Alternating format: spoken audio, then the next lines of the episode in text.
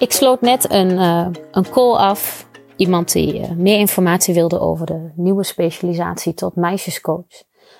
En toen keek ik uit het raam van ons huidige huis van de slaapkamer. En dat klinkt misschien een beetje gek, want je neemt je werktocht niet mee in je slaapkamer.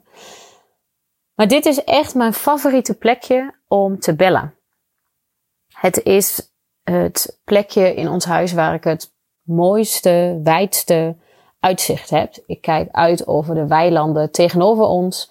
En ik kan een heel stuk verder kijken, ook omdat ik natuurlijk hoger zit. Ik kijk naar een stuk bos, een stuk weiland.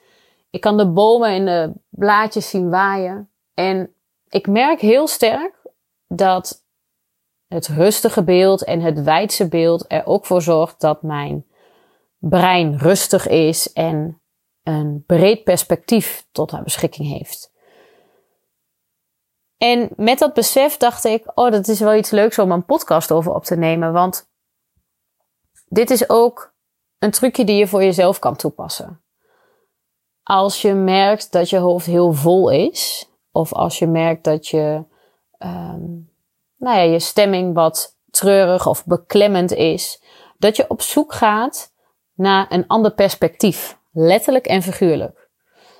Dus soms kan het heel fijn zijn om dingen echt letterlijk wat meer van bovenaf te bekijken. En nou heb je misschien niet allemaal een huis met uh, een verdieping of um, heb je uh, dat je in de stad woont en je dan niet meteen ver weg kan kijken. Dan is er vast een natuurgebied in de buurt, het mooiste nog met van die hoge uitkijktorens, waar je de hoogte op kan zoeken. Want het brede perspectief werkt ook letterlijk en figuurlijk voor je brein. Dat je een breder perspectief tot je beschikking krijgt. Want je ogen en je zicht hebben hele sterke impact op de staat van je brein. En zeker ook in tijden van stress kan het heel erg fijn zijn om dus een rustig, prettig beeld te zoeken. Um, wat zorgt voor ontspanning. Als dat werkt voor jou, zeg ik er meteen bij. Want het kan ook zijn dat jij juist van de wijsheid um, paniek krijgt. Dan kan het heel fijn zijn om juist je perspectief heel dichtbij en heel klein te houden. En dan te focussen op iets wat je geruststelt. En dat kan een, een foto van een dierbare zijn. Of hè, als je bijvoorbeeld een huisdier hebt, daar heel erg je focus op te leggen. Het mooiste is nog als je hierin wilt trainen en je neuroplasticiteit daarin ook uh, verder door te ontwikkelen, is dat je deze twee verschillende perspectieven gaat combineren. En dit kun je doen door dan weer naar iets heel dichtbij je te kijken, naar bijvoorbeeld je eigen hand. En dan weer naar je perspectief verder weg te laten uh, glijden met je ogen. En steeds die wisseling op te zoeken. Zodat je brein en je ogen, je perspectief getraind worden om die schakel te maken. En net als met spieren als je traint voor een marathon, uh, werkt juist het oefenen en het oprekken van dat perspectief zorgt ervoor dat je in tijden van meer spanning of meer stress ook meer kan dragen. En nou ja, bewust of onbewust werd dus dat slaapkamerraam het favoriete plekje om mijn calls te doen. Omdat ik merkte dat het rustige beeld en het verre kijken ook voor mijn uh, helderheid en perspectief uh, focus gaf. Er komen nog wel eens pakketbezorgers aan de deur of soms zijn er andere mensen op het erf bij ons. En daar heb ik geen last van als ik boven zit. Zij zien mij niet, ik zie hen niet. je hebt niet de overdracht van geluid. Dus ook dit soort dingen zorgen ervoor dat ik extra gefocust kan zijn tijdens een gesprek. Um, tuurlijk luister ik naar wat je zegt tijdens een gesprek en, en luister ik welke vragen je stelt. Maar ik hoor ook tussen de regels door. Ik hoor ook wat je niet zegt of welke uh, intonatie je hebt bij bepaalde dingen die je zegt. En hoe minder afleiding ik heb, hoe scherper ik door kan vragen op dat soort dingen. Of um, vallen me dingen op en kan ik dat navragen? Klopt het? Dit valt me op. Dit is wat ik, uh, wat ik terughoor. En ook na het gesprek van zo net merkte ik um, dat dat echt het verschil maakte. Want als ik dat niet had gedaan, niet zeg maar de, de signalen tussen de regels door had gepakt, dan had ik één advies gegeven. En dan had ik haar eigenlijk weg laten komen met de makkelijke optie voor zichzelf. En niet dat er iets mis is met makkelijk, alleen je kan daardoor ook weglopen voor iets wat er eigenlijk nog op je zit te wachten. En we zijn zeker als vrouw zo gewend om ons aan te passen en de, de zwakkere positie in te nemen, dat die veel vertrouwder voelt. En ons brein zorgt ervoor dat je dan denkt uh, dat dat ook beter is.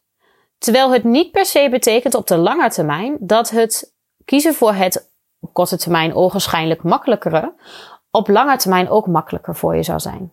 Soms is de engste keuze wat je meer stretcht, maar wat je ook op een plek brengt, waardoor je veel meer tot je recht komt. En veel meer jouw potentie tot uiting kan brengen. Waardoor je ook nog weer veel meer van betekenis kan zijn en een legacy na kan laten. En dat is wat ik je gun. Ik gun dat je een goede keuze maakt, wat dat ook voor je is.